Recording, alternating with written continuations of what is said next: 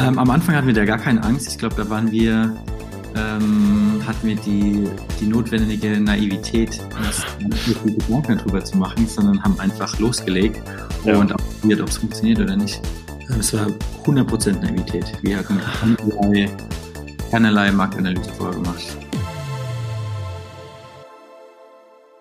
Hallo, ich bin Georg Reth, ich bin Redakteur bei Gründerszene und in unserem Podcast So geht Startup sprechen wir mit Gründern und Investoren über ihren Weg in die Szene. Wir sprechen aber auch über Höhen und Tiefen und hoffentlich über Learnings und äh, hoffen auf ganz viele Tipps für andere Startup-Begeisterte.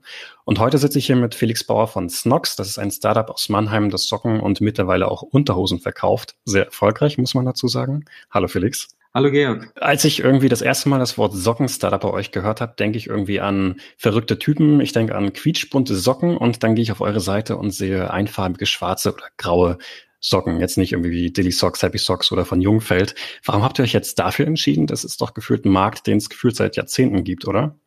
Definitiv. Ähm, da muss man, glaube ich, ein bisschen ausgreifen, ausholen uns, wir hatten gar nicht die Idee, dass wir Socken verkaufen wollten, sondern ähm, wir hatten eher, wir fanden, als wir beide noch im Studium waren, äh, der Johannes und ich, mein äh, Cousin und äh, Co-Gründer, ähm, fanden wir diese, dieses Geschäftsmodell Amazon FBA eigentlich ganz interessant und sind daraufhin dann muss man äh, vielleicht kurz erklären, Fulfillment bei Amazon ist das, also die übernehmen Logistik, Kundenservice und Tricksendung und ihr das Produkt.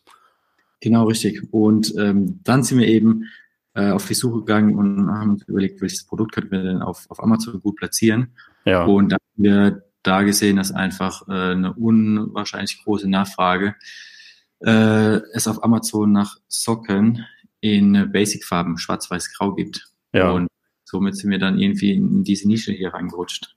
Aber jetzt gibt es natürlich auch sehr viele Anbieter. Ähm, hat das nicht Angst gemacht am Anfang? Ähm, am Anfang hatten wir da gar keine Angst. Ich glaube, da waren wir ähm, hatten wir die, die notwendige Naivität, nicht Gedanken darüber zu machen, sondern haben einfach losgelegt ja. und probiert, ob es funktioniert oder nicht. Okay, ich habe in eurer Story gelesen, ihr hattet 4000 Euro. Ähm, die habt ihr wahrscheinlich privat so ein bisschen zusammengekratzt. Nach ein paar Wochen hattet ihr schon 10.000 Euro. Wie habt ihr das gemacht? Ähm, wir hatten äh, das erste Produkt ist einfach super gelaufen direkt. Ähm, also das erste Produkt waren unsere Invisible Socken. Das sind diese Socken, die man im ähm, Sneaker nicht sehen sollte, aber die mhm. trotzdem nicht von der Ferse rutschen. Und ähm, da hatten wir einfach ein starkes Produkt am Anfang, äh, das wirklich ähm, sein, sein Nutzen erfüllt hat. Äh, du kannst die Socken ähm, anziehen, du siehst sie nicht im Schuh und die sind, du kannst mit denen äh, stundenlang durch die Stadt laufen und sie werden nicht von der Ferse runterrutschen. Und da hatten wir einfach direkt am Anfang ein Produkt, das das haben wir dann auch im äh, 6. August 2016 war, das haben wir das gelauncht und waren dann in den ersten äh, sechs bis acht Wochen ähm, damit schon relativ erfolgreich. Und äh, es war dann so, dass wir im September, glaube ich, 10.000 Euro Umsatz äh, erzielt hatten. Mhm. Aber war das wirklich nur Naivität oder wie viel Zahlenwerk war dahinter? Ihr habt ja beide Finanzen studiert. Ähm, es war 100% Naivität. Wir hatten keinerlei keinerlei Marktanalyse vorher gemacht. Ähm, das war ja auch noch während unserem Studium. Also ich war da gerade im, ich glaube im vierten Semester und Johannes dann im sechsten. Ja. Ähm, also wir waren, das sind ja wirklich, äh, muss man ehrlicherweise äh, zugeben, ganz, ganz blind an die Sache rangegangen, hat noch keine Ahnung, welche äh, Analyse-Tools ähm, es dann da gibt, ähm, um den, den Markt von Amazon irgendwie da zu begutachten. Ähm, mhm. Ja. Und ähm, du meinst ja vorhin, ihr wolltet eigentlich erst was anderes machen. Wie kommt man dazu jetzt? Äh, man spinnt vielleicht häufiger mit Freunden darüber rum, was man jetzt für eine tolle Geschäftsidee machen könnte. Aber wo ist wirklich dieser Schritt, wo man sagt, so jetzt will ich es wirklich machen, jetzt gehe ich zum Notar und melde was an. Was muss da passieren und wie war das bei euch? Mhm. Also bei uns war das ähm, gar nicht so, dass wir jetzt irgendwie ähm, lange überlegt haben, was wollen wir denn machen oder uns war bewusst, wir wollen irgendwie Gründer werden, sondern es war eher so, dass wir beide ein duales Studium gemacht haben ähm, bei einer Bank und da waren wir einfach mega unhappy. Also es hat uns unser äh, Tag so als Anlageberater hat uns einfach keinen Spaß gemacht mhm. ähm, und aus dieser, sag ich mal, Not heraus oder Unzufrieden heraus kam dann äh, irgendwie ähm, ja, das Bedürfnis, was anderes machen zu wollen. Und so kam es dann, dass wir uns, dass ich mich irgendwie ähm, umgeschaut habe, was, was könnte man denn machen und bin dann irgendwie auf das Thema Amazon gestoßen. Ähm, Johannes war im, im selben Zeitraum irgendwie dabei, einen Online-Shop aufzubauen und seine eigene Modemarke zu verkaufen. Und dann haben wir es irgendwie mhm. zusammengetan. Und ja, so ist das entstanden. Du hattest gerade gesagt, äh, die ersten 10.000 hattet ihr nach wenigen Wochen. Am Ende 2017 hatte ich gesehen 20.000, nee, März 2017 20.000 Euro und mittlerweile seid ihr ungefähr bei 10 Millionen Euro. Kannst du kurz mal beschreiben, wie es zu diesen Größenunterschieden kam, was ihr dafür getan habt? Ja, ähm, ich glaube, 2016 haben wir abgeschlossen mit, ich glaube, 30.000 Euro Umsatz äh, in den drei oder vier Monaten, äh, die das Jahr für uns hatte. Ähm, und äh, da war es für unserem, bei unserem Geschäftsmodell ist natürlich super entscheidend ähm, oder limitierend der, der Kapitaleinsatz. Wir müssen die ganzen, mhm. ähm, vor allem wenn man am Anfang jetzt noch keine ähm, guten Kontakte zu Lieferanten hat oder keine Beziehung aufgebaut hat, musst du alles vorfinanzieren. Mhm. Mit 4000 Euro kann man nicht viel vorfinanzieren. ähm, deshalb sind wir dann direkt äh, im Oktober 2016, als wir dann einen guten September hin, hingelegt haben, äh, sind wir dann ähm, zu der nächsten Volksbank gegangen und haben äh, nach einem Kredit gefragt und haben dann, als wir beide noch Studenten waren, 50.000 Euro Fremdkapital aufgenommen. Und ja, dann, ganz dann, schön viel für einen Studenten, oder? Ja, äh, ganz schön viel. Ähm, aber auch da, äh, auch wieder das so ein bisschen äh, Naivität hat er auch mitgespielt. Wir haben uns da gar nicht viel Gedanken gemacht, dass das nicht funktionieren könnte, sondern uns war klar, ja, wir nehmen das jetzt Geld in die Hand und ähm, das wird schon klappen. Und wir werden halt alles dafür tun, dass es funktioniert und hatten auch irgendwie keine Angst, ähm, Angst, Angst davor, den, den Schritt zu wagen. Und mit mhm. dem Geld eben ähm, mehr Produkte äh, launchen, mehr Ware vorfinanzieren. Und äh, nachdem dann die nächsten sechs Monate auch gut funktioniert haben, haben wir dann äh, weitere Kredite aufgenommen. Ich glaube dann insgesamt in den ersten anderthalb Jahren vielleicht so, äh, ich glaube 250.000 Euro. Mhm. Ähm, und das Ganze hat den, den ähm, Stein dann ins Rollen gebracht. Mhm. Okay, mittlerweile habt ihr auch noch mehr als nur Socken im Angebot. Äh, wo habt ihr euch entschieden, okay, jetzt wollen wir beispielsweise auch Unterhosen machen? Ähm, ja, wir haben dann lange irgendwie überlegt, ähm, in welche Richtung äh, wollen wir gehen und wir sehen uns eben so ähm, mit dem Leitspruch ähm, You care about your purpose, we care about your basics. So von wegen alles rund um äh, Unterwäsche und Socken, das wollen wir, mhm. äh, wollen wir abdecken. Mhm. War aber auch ganz klar so, ähm, dass wir gesehen haben, dass auf Amazon ähm, da die Nachfrage äh, steht und dass in den sag ich mal, größeren, ähm, ja, sind ja dann keine Nischen mehr, bei größeren äh, Feldern, wie jetzt äh, zum Beispiel Boxershorts, waren oftmals nur große Player drin, wie jetzt Puma Head, Adidas, äh, Calvin mhm. Klein. Und äh, die waren oftmals, äh, waren die ähm, Listings auf Amazon von diesen Produkten eben von äh, Händlern erstellt. Und ähm, da haben wir die Chance gesehen, weil die das nicht so gut gemacht haben, wie wir das machen, ähm, dass wir Marktanteile abgreifen können. Jetzt ist natürlich die Nachfrage, was macht ihr denn besser? Ich glaube, ein Riesenpunkt ist äh, unser Service. Ähm, also da gibt es äh, ohne Wenn und Aber, wenn ein Kunde irgendwie ein Problem hat, ähm, kriegt er da ein neues Produkt zugeschickt. Außerdem kann er uns überall erreichen, ob das ähm, auf dem Telefon ist, auf WhatsApp, auf Instagram, auf Facebook, über E-Mail. Äh, also wir sind auf jedem Kanal für den Kunden erreichbar und haben da gute ähm, Reaktionszeiten. Das ist ein großer Punkt. Ähm, dann geben wir eine Garantie, wenn, wenn der Kunde irgendwie äh, ein Loch im, im, Produkt hat, kriegt er in den ersten sechs Monaten auch was Neues zugeschickt. Mhm. Äh, ich glaube, das sind viele Sachen. Dann haben wir auch ein gutes Preis-Leistungsverhältnis.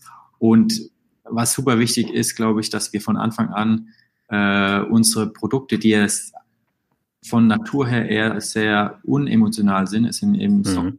Shorts und Unterhemden, haben wir von, von Anfang an versucht, an äh, die Leute hinter Snox, also am Anfang Johannes und mich und jetzt auch an, an unser ganzes Team irgendwie da zu verknüpfen und zeigen zum Beispiel über unseren Insta-Kanal, was denn bei uns im, im Office eigentlich abgeht und haben da versucht, unsere Kunden von Anfang an ähm, emotional an die Leute hinter Snox so zu binden.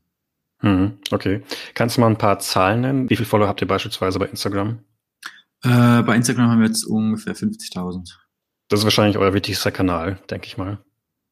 Ähm, ja, wobei das jetzt äh, nicht unbedingt der, also auf gar keinen Fall der wichtigste Verkaufskanal ist. Nee, ich dachte jetzt nur für diese emotionale Bindung der Kunden. Ja, genau, das auf jeden Fall, ja. Und also zeigt ihr euch da wirklich einfach nur privat oder wie viel Energie steckt da wirklich in so einem Post? Wird da wirklich am letzten Wort gefeilt oder versucht der authentisch zu sein? Also auch da, wir haben keine, äh, wir haben keine Content-Strategie oder irgendjemand, der sich ähm, da was überlegt, sondern da wird einfach Kamera drauf gehalten äh, und wir zeigen hier was, was im, im Büro einfach äh, abgeht.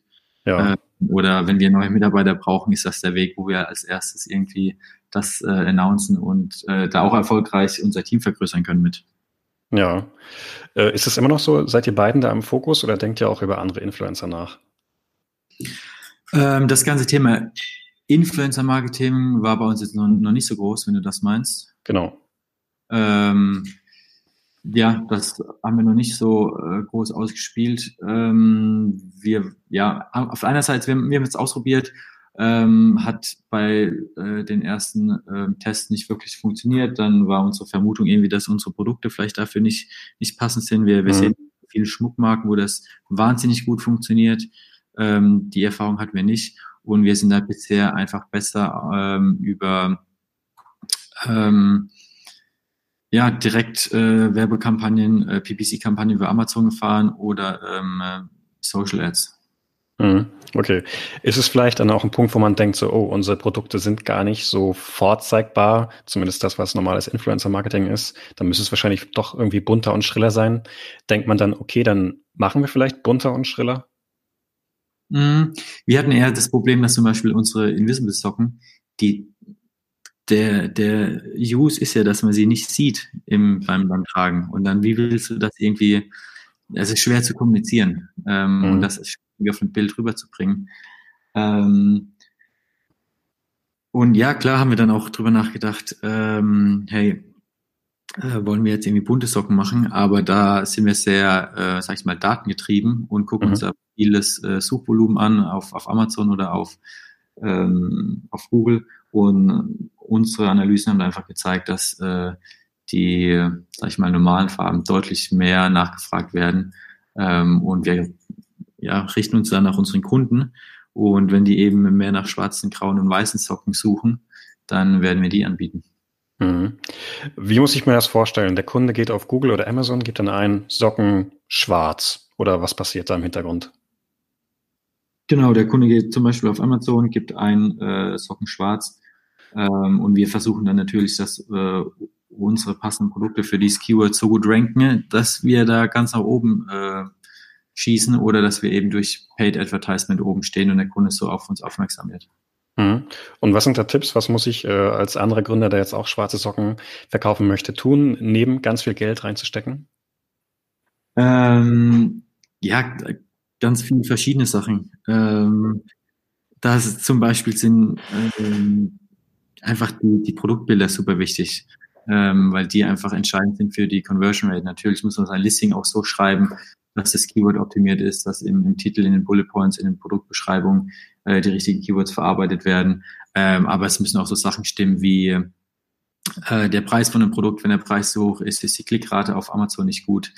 Ähm, es muss der, ähm, die Bewertung von einem Seller-Account müssen gut sein, die Bewertung für das einzelne Produkt müssen gut sein. Mhm. Ähm, also da spielen ganz viel äh, verschiedene Sachen ähm, zusammen. Man muss möglichst viel Varianten immer in Stock haben. Das verärgert den Kunden natürlich auch und ist schlecht für die Conversion Rate. Wenn er denn, äh, wenn wir ranken für ein Keyword, der Kunde äh, klickt auf unser Produkt, sieht dann aber, dass seine gewünschte Farbe und Größe nicht vorhanden ist. Also da sind ganz viele Sachen, ähm, die wir, glaube ich, im, im Gesamten alles sehr gut machen, die dann dazu führen, ähm, dass wir da uns einen guten Marktanteil abschneiden konnten. Mhm. Falls du das sagen kannst, wie viel Geld müsst ihr ungefähr reinstecken, bis ein Kunde eine Socke kauft? Äh, ist natürlich komplett unterschiedlich auf, auf welchen Kanälen. Ähm, Amazon beispielsweise? Bei, bei Amazon haben wir, ist unsere Strategie immer, dass wir äh, unsere Werbekampagnen auf, auf Break-Even fahren. Also mhm. wir versuchen, dass wir ähm, beim ersten Kunden keinen kein Verlust einfahren. Mhm. Okay. Das, ja ist bei, wenn man ein komplett neues Produkt launcht, mal die ersten sechs bis acht Wochen ist das vielleicht, äh, ist das anders. Da geben wir natürlich mehr Gas und da sind die ersten Verkäufe auch, auch nicht profitabel. Aber long term versuchen wir da, dass der erste Verkauf äh, zumindest mal nicht negativ ist. Mhm. Und bei Google? Ähm, Google ist ähnlich, aber Google ist da äh, gar nicht so der entscheidende Kanal. Wichtiger ist da bei uns ähm, Facebook und Instagram. Mhm. Okay. Bei äh, ja, versuchen wir auch, dass wir da äh, auch beim ersten Verkauf schon mindestens mal Break-Even fahren. Hm. Was ist denn euer wichtigster Kanal, also Absatzkanal? Ihr seid mit Amazon gestartet. Ist es immer noch so? Äh, nee, mittlerweile verkaufen wir mehr über unseren eigenen Online-Shop. Ah, okay. Und Wie habt ihr das gemacht? Äh, angefangen haben wir das, mit, also der, der Hauptteil vom, vom Traffic äh, kam am Anfang jetzt auch immer noch über Performance Marketing, also hauptsächlich ähm, Facebook und Instagram. Äh, mittlerweile ähm, kommt auch einiges über Google SEO, Google SEA. Äh, und was auch super cool ist, ähm, was natürlich dann, dann Spaß macht, wenn man mal ein Jahr lang so einen Online-Shop gemacht hat und äh, einige Kundendaten eingesammelt hat, äh, einfach E-Mail-Marketing, dass wir die Kunden wieder bespielen können. Wir können viele mhm. Erstkäufer zu Wiederkäufern machen. Ähm, ja. Ja, das dürfte euch wahrscheinlich jetzt auch während Corona geholfen haben, dieser Direktvertrieb über die eigene Website? Absolut. Wir haben in den ersten äh, zwei, drei Wochen von Corona ähm, deutlich die Auswirkungen von, von Amazon gemerkt, weil da hatten wir auf unsere, äh, also auf die Kategorie Bekleidung, hatte Amazon eine Lieferzeit von vier Wochen. Also da mhm. waren unsere Produkte betroffen, haben wir einen klaren Absatzrückgang gemerkt auf Amazon, aber einen klaren ähm, Absatzzuwachs ähm, auch in unserem Online-Shop. Mhm. Das hat uns auf jeden Fall geholfen. Und war das nochmal ein Punkt, wo ihr jetzt gesagt habt, okay, das ist, war die richtige Strategie? Ähm, ja, jetzt im Nachhinein auf jeden Fall. Ähm, ich habe es ja schon, schon kurz angerissen. Äh, in unserem Shop, da gehören uns die Kundendaten, bei Amazon eben nicht. Das heißt, mhm. Ähm, bei Amazon müssen wir uns den Kunden immer wieder neu einkaufen. Wir müssen immer wieder Werbekampagnen schalten. Ähm, über unseren Shop können wir die Kundendaten sammeln, den Kunden dann ähm, gezielt anschreiben, wenn wir das passende Produkt für ihn jetzt irgendwie gelauncht haben und ohne irgendwie an der äh, Zollschranke Google, Facebook oder Amazon vorbeizugehen, ähm, können wir dann wieder einen Verkauf generieren. Deshalb finde ich das äh, langfristig definitiv die richtige Entscheidung. Kurzfristig muss man sagen, ist so ein Shop super viel, äh, super aufwendig äh, im Vergleich mhm. zu Amazon. Also wir sind jetzt mittlerweile ähm, mit allen Teilzeitleuten äh, 30 Leute, Vollzeit dann vielleicht so 22, 23 mhm. und ähm, zwei Vollzeitleute können quasi unser Amazon-Geschäft betreuen und der Rest macht alles äh, den Online-Shop. Mhm. Okay. Aber es scheint ja rentabel zu sein. Ja. Okay. Äh, wie seid ihr an diesen Shop rangegangen? War das auch noch damals, wo ihr naiv wart? Habt einfach Shop erstellen bei Google eingegeben oder wie seid ihr da rangegangen? Ähm, äh, den ersten Shop hatten wir schon äh, direkt ein Jahr, äh, nachdem wir das erste Produkt online hatten auf Amazon, sprich äh, August 2017. Mhm. Da haben wir mit einer Agentur zusammengearbeitet und die hat den Shop über Magento erstellt. Und das war im Nachhinein eine Fehlentscheidung. Das haben wir so ein Jahr lang ungefähr gemacht. Ähm, und das hat nicht funktioniert. Da waren dauernd irgendwelche Fehler drin. Wir hatten das aber selbst nicht in der Hand, mussten dann der Agentur immer schreiben, hey, verbessert mal das, mach mal dies. Das war immer sehr äh, langer äh, Reaktionsweg und äh, das hat einfach ein Jahr lang überhaupt nicht funktioniert. Und dann haben wir uns dazu entschieden, ähm, das Ganze selbst in die Hand zu nehmen. Äh, da hat äh, Johannes einen ganz großen Beitrag zu äh, getragen. Er hat den Shop ähm, über Shopify aufgebaut. Da sind wir 2019 im Januar gestartet. Mhm. Okay. Ich habe übrigens bei eurer Historie gelesen, dass ihr euch im November 2017 das erste Mal Gehalt ausgezahlt habt. Ähm, wahrscheinlich willst du jetzt nicht sagen, wie hoch das war. Ist wahrscheinlich niedriger als jetzt. Aber äh, wann entscheidet man sich als Gründer oder jetzt vielleicht auch im speziellen Du, okay, jetzt ist es Zeit, dass ich mir Gehalt auszahlen darf? Mm, das war so, äh, ich, ich glaube, das war im November 2017 und ich habe, oder Oktober 2017 und ich habe bis äh, September äh, habe ich noch äh, mein Studentengehalt, also das waren im letzten Jahr, waren das, glaube ich, vielleicht 800 Euro netto, mhm. habe ich noch bis September bekommen. Und dann haben wir gesagt, okay, wenn, wir, wenn ich da raus bin, wenn ich das äh, abgeschlossen habe, äh, dann zahlen wir uns das erste Gehalt aus. Und das war äh, ziemlich genau so hoch wie ähm, das Gehalt, das ich dann nach dem Bachelor bei der Bank bekommen hätte. okay. Hattet ihr damals schon Mitarbeiter? Ähm, nein. Okay. Und ähm, ich glaube, vielleicht zwei oder drei Teilzeitmitarbeiter da hier und da mal ein Freelancer, aber noch keine Vollzeitangestellten. Hm. Wie hat sich das angefühlt? Äh, Gehalt vom eigenen Unternehmen bekommen? Das war Wahnsinn. Das war auch ähm, die große Vision, die wir äh, zu Beginn hatten, dass wir es einfach, unsere, ja, es war wirklich unsere Vision, dass wir gesagt haben, wir wollen unabhängig von unserem Arbeitgeber werden, mhm. äh, eigenes Geld verdienen. Und das war dann echt so ein Riesenmeilenstein, dass wir das äh, damit erreichen konnten. Mhm. Als du das erste Mal vielleicht so eine Gehaltserhöhung selbst äh, gegeben hast und ihr schon Mitarbeiter hattet, musst du das vor dir selbst so ein bisschen rechtfertigen oder kam das ganz natürlich? Nein, das muss ich nicht rechtfertigen. Ähm, ich weiß, dass ich da ähm, super viel Zeit reinstecke und dass ich alles dafür tue, dass das Unternehmen weiter wächst. Äh, mhm. Von daher ist es auch äh, ganz normal, dass mich dann da auch irgendwo dann mal ähm, belohnen muss. Mhm. Ähm, ja. Und äh, auch der Klassiker ist ja, dass man plötzlich zum Manager wird. Dann sind es plötzlich äh, fünf oder zehn Mitarbeiter und man muss Aufgaben eher delegieren und nicht alles selbst machen. War das für dich schwierig?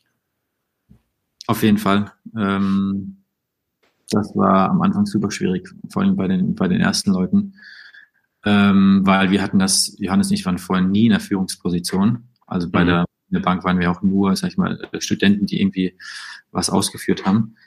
Ähm, das mussten wir auch erstmal lernen und das hat auch seine Zeit gedauert und äh, da bin ich mir auch sicher, dass, äh, dass, dass wir das am Anfang nicht, nicht perfekt gemacht haben. Äh, mittlerweile ähm, finde ich, haben wir uns da beide äh, einen guten Führungsstil äh, angeeignet, jeder auf, auf seine eigene Art und Weise.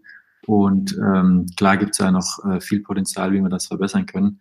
Ähm, aber mittlerweile ähm, kann ich echt sagen, dass das ganz gut läuft. Mhm. Und wie habt ihr das gemacht? Habt ihr einfach auch Learning by Doing euch irgendwie in diese Managerrolle hineingeholt äh, oder habt ihr euch da tatsächlich irgendwie Bücher durchgelesen, wart auf Seminaren? Wie habt ihr das gemacht? Ähm, ja, tatsächlich. Äh, ich habe viel dazu äh, gelesen. Ich habe auch viel ähm, mit vielen Freunden einfach gesprochen, die vielleicht ähm, da einen Schritt weiter waren als ich und schon irgendwie Führungspositionen inne hatten. Habe da viel Austausch gesucht. Ähm, ja. Okay, hast du da vielleicht einen besonderen Tipp, was dir am meisten geholfen hat? Ähm, ein besonderer Tipp. Ähm, Oder ein besonders gutes Buch. Ähm, ein Buch war, äh, das hieß, glaube ich, ähm, What Questions äh, Do Leader Ask. Mhm. Das finde ich gut.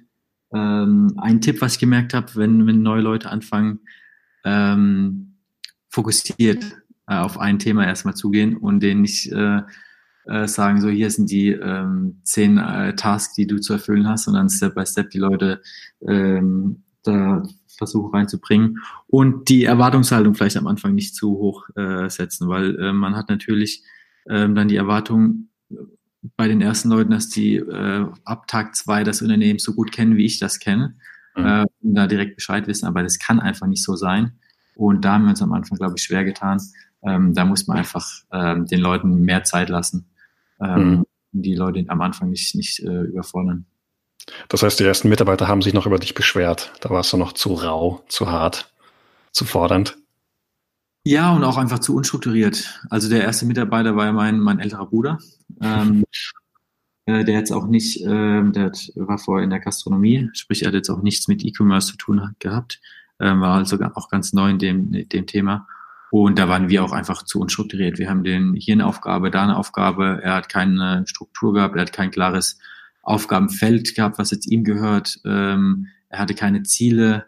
Äh, das ist super wichtig, Ziele, KPIs irgendwie, dass man, dass der Mitarbeiter ähm, sich irgendeine Zahl angucken kann äh, am Ende der Woche und sagen kann, hey, die Woche habe ich äh, gut abgeliefert oder eben nicht. Ähm, ja. Hm. Äh, wo wir bei Zahlen sind, ich hatte vorhin gesagt, äh, zuletzt hattet ihr 10 Millionen. Was wollt ihr denn als nächstes angehen? Welche Zahl? Oder welches Ziel? Äh, also 10 Millionen, das stimmt nicht ganz. Äh, wir hatten jetzt äh, 2019, Jahresabschluss hatten wir äh, bisschen über 7. Wir werden jetzt 2020 deutlich über 10 kommen. Okay. Ähm, bin ich auch ganz ehrlich, haben wir keine, es äh, ist jetzt nicht so, dass wir sagen wollen, äh, bis 2023 wollen wir irgendwie 40 Millionen Euro Umsatz machen. Ähm, mhm. Wir haben eher die Ziele, dass wir, wir wissen, welche neue Produkte wir launchen wollen, wir wissen, welche neue Marktplätze wir angehen wollen, welche Marketingkanäle wir dazu nehmen sollen. Und äh, wenn wir das alles äh, ausführen ähm, und, und, gut meistern, dann wird Umsatz und Ergebnis automatisch äh, deutlich mitwachsen. Mhm. So kann, glaube ich, übrigens nur jemand sprechen, der kein VC im Rücken hat, oder? ja. Also das war eine bewusste Entscheidung, weil ihr selber offen äh, und entscheidungsführend bleiben wolltet oder was war der Grund dafür? Äh, auf jeden Fall. Ähm, das war, also wir hatten da ein paar Gespräche geführt äh, in den letzten zwei, drei Jahren. Ähm, aber für uns dann äh, jedes Mal entschieden, dass das äh, nicht, der, nicht der richtige Weg für uns ist und dass wir lieber ähm, vielleicht äh, langsamer wachsen und dafür noch 100 Prozent der Firma halten. Weil, das muss man auch sagen, Johannes und ich, uns geht es darum einfach auch, dass wir, ähm, wir wollen uns mit der ganzen Sache einen Traum erfüllen. Ähm, ich zum Beispiel bin unheimlich gern äh, reisen mhm. äh, und ich bin dann auch oftmals mehrere Monate im Jahr auf Bali und arbeite von dort aus. Ähm, und das will ich auch beibehalten. Und wir wollen das auch allen äh, Mitarbeitern irgendwie ermöglichen. Mein Bruder lebt auch äh, auf Bali, ist jetzt bestimmt schon zwei Jahre dort. Ähm, ich weiß nicht, ob wir solche Freiheiten noch hätten, äh, wenn da irgendjemand noch mit an Bord wäre. Mhm. Ähm, von daher ähm, ja, sind wir da nicht interessiert, ähm, jemand mit dazu zu nehmen. Und anscheinend seid ihr auf das Geld auch nicht angewiesen. Ähm, nein, wir sind waren von Anfang an, also der erste Jahresabschluss war nicht profitabel, aber von da an ähm, waren die Jahresabschlüsse profitabel, auch wenn es am Anfang nicht viel war. Äh, 2019 war unser äh, Abschluss echt super. Äh, dementsprechend, wenn wir neues Geld brauchen, sind wir nicht auf Eigenkapitalgeber äh, angewiesen, sondern können auch einfach zu einer Bank gehen, ein Fremdkapital aufnehmen. Ähm, ja. Hm. Ähm, weil du gerade Bali gesagt hast, da springen natürlich gleich meine Corona-Glocken an. Äh, wie ist es momentan bei euch? Homeoffice für alle? Äh, wir hatten Homeoffice für alle bis äh, letzte Woche. Äh, und jetzt haben wir es so, dass ähm, ja, das Büro ist wieder offen. Wer kommen mag, kann kommen. Äh, wer zu Hause bleiben möchte, kann weiterhin zu Hause bleiben. Ähm, außer natürlich bei uns im Lager. Ähm, wir machen ja das Fulfillment für äh, die ganzen Bestellungen, die im Online-Shop äh, reingehen, machen wir selbst. Und äh, da war es so, dass die Leute eben kommen mussten. Mhm. Ähm, da mussten wir dann eben Regelungen einführen mit die Tische weiter auseinanderziehen, dass der mhm. ähm, Abstand eingehalten werden kann, ähm, Hände waschen, Masken und so weiter. Mhm. Okay. Habt ihr dann auch im Schichtbetrieb gearbeitet? Äh, tatsächlich haben wir uns überlegt, haben wir aber nicht durchgeführt. Okay. Was ich bei anderen Socken-Startups gesehen habe, die haben dann plötzlich auch Masken produziert. Das liegt ja irgendwie auch nahe. Die äh, Lieferanten sind wahrscheinlich ähnlich. Bei euch ist das nicht der Fall gewesen? Äh, wir haben eine Spendenaktion gemacht. Ähm, wir haben ähm, Teil von einem Umsatz äh, gespendet. Äh, die Kunden konnten extra nochmal Geld in den Pot reinlegen. Dann hat, ähm, haben wir mit Hansi Flick da zusammengearbeitet, der dann auch nochmal was dazugegeben. Und so haben wir hier bei uns in der Region ähm, ein paar Krankenhäuser versorgen können, ähm, einige äh, Hebammen. Ähm, ja, das haben wir gemacht. Ähm, mhm. Und, aber jetzt werden wir sogar, ich glaube, vielleicht in zwei oder drei Wochen ähm, haben wir auch noch Masken, ähm, Baumwollmasken bei uns im Shop mit dazu. Okay. ja. Und also doch nicht ganz so altruistisch. Oder was ist da der Hintergrund, warum es jetzt doch macht? Ähm, das war einfach so, ähm, wir wollen da uns, unseren Leuten, das vielleicht auch ein Tipp, den ich mitgeben kann. Wir versuchen den Leuten immer so viel ähm, Entscheidungsfreiraum zu geben, ähm, äh, wie, wie nur irgendwie möglich. Und äh, Moritz hat da irgendwie, ähm, kam auf die Idee.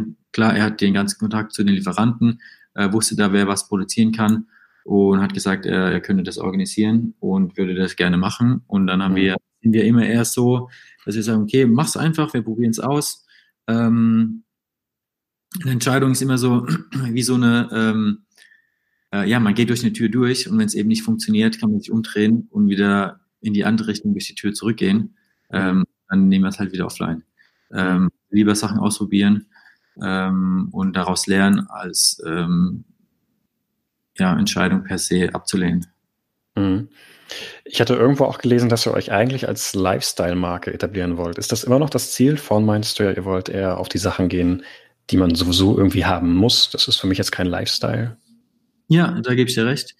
Ähm, ist immer noch unser Ziel. Das wird aber auch noch, ähm, ja, vielleicht noch ein Jahr dauern, bis wir da ähm, richtig in die ähm, ja, Mode-Lifestyle-Richtung gehen. Wir haben ab und zu schon so ein paar äh, kleine Drops gehabt von, von T-Shirts, von Hoodies und so weiter. Ähm, das wird aber in Zukunft äh, noch stärker kommen. Mhm. Ihr wollt eine Marke werden, das ist extrem schwierig. Gibt es jetzt schon Leute, die Snox bei Google und Co. eingeben? Definitiv. Ähm, also merken wir ganz stark. Äh, zum Beispiel sind wir auf ähm, Amazon nach wirklich Socken ist Snox das äh, meistgesuchteste Keyword, ähm, um eben Socken zu kaufen. Ähm, okay. Ja, also wir sehen, Google Analytics sehen wir ganz klar, dass da die Suchanfragen ähm, ganz steil nach oben gehen. Macht ihr dafür irgendwas oder ist es einfach ganz organisch gewachsen? Nein, also wir haben äh, sehr viel Zeit äh, in, in Google SEO investiert, auf jeden Fall.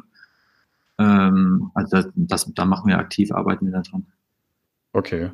Gibst du äh, da noch mehr Tipps, außer jetzt äh, SEO, was natürlich irgendwie offensichtlich ist?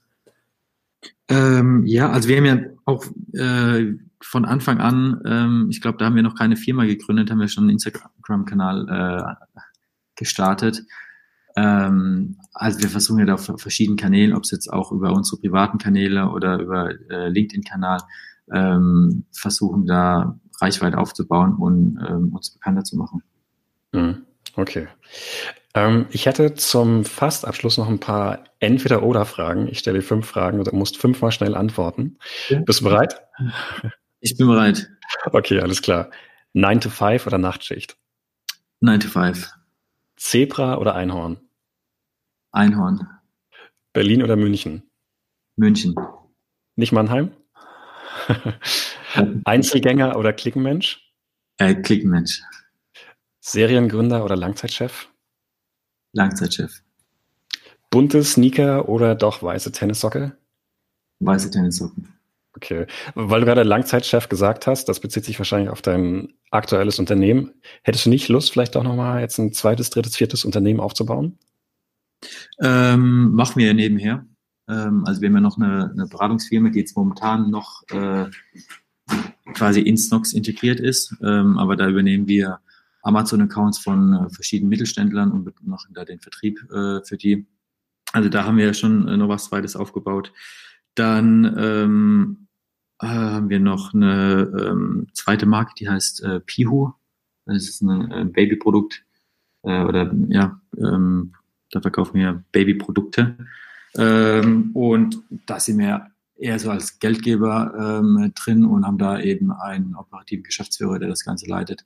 Also mhm. Johannes und ich sind das sehr, ähm, oder Immobilien sind wir auch, ähm, haben wir auch schon einiges gemacht. Also wir sind das sehr ähm, interessiert an allem ähm, unternehmerischen Tätigkeiten.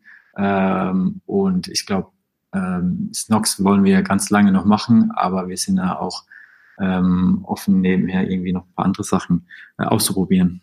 Mhm. Aber äh, zwischendurch schon mal bereut, nicht vielleicht doch eine Gärtnerei aufgemacht zu haben, so ein bisschen mehr was mit den Händen zu machen und nicht nur Zahlen? Ähm, nee, habe ich nicht bereut. Findest du es mittlerweile naiv, das mal gewollt zu haben? Ähm, nee, ähm, ich glaube auch als äh, auch mit einer Gärtnerei hätte man glücklich werden können. Ähm, ich glaube auch, dass äh, man mit einer Gärtnerei bestimmt wirtschaftlich auch gut erfolgreich äh, Erfolge haben kann. Ähm, letzten Endes habe ich dann doch gemerkt, dass es absolut nicht mein Talent ist und äh, ich besser nicht mit meinen Händen arbeiten sollte. okay, alles klar. Wir fragen zum Schluss auch immer, ob du vielleicht eine Idee hast, wen wir noch in diesen Podcast einladen können. Es kann Gründer oder Gründerin sein. Fällt dir da jemand ein? Ähm, ja, äh, wir teilen unser Lager mit der Schmuckmarke Courley. Ähm, und ich glaube, die haben auch eine wahnsinnig spannende Geschichte. Ich weiß nicht, ob ihr die schon mal interviewt habt oder ob ihr von denen äh, schon mal was gehört Wir hatten die auf jeden Fall auf der Seite. Ich glaube, im Podcast noch nicht.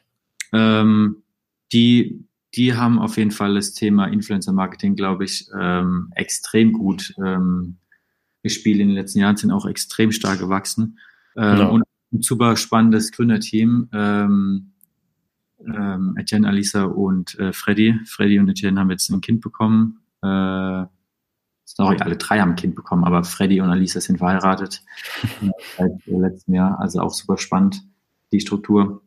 Äh, die würde ich empfehlen. Okay, alles klar. Ja, die sind sehr, sehr spannend. Äh, bist du da neidisch, dass die so gut mit Influencern machen können, weil die so ein cooles Produkt dafür haben? Ähm, nee, ähm,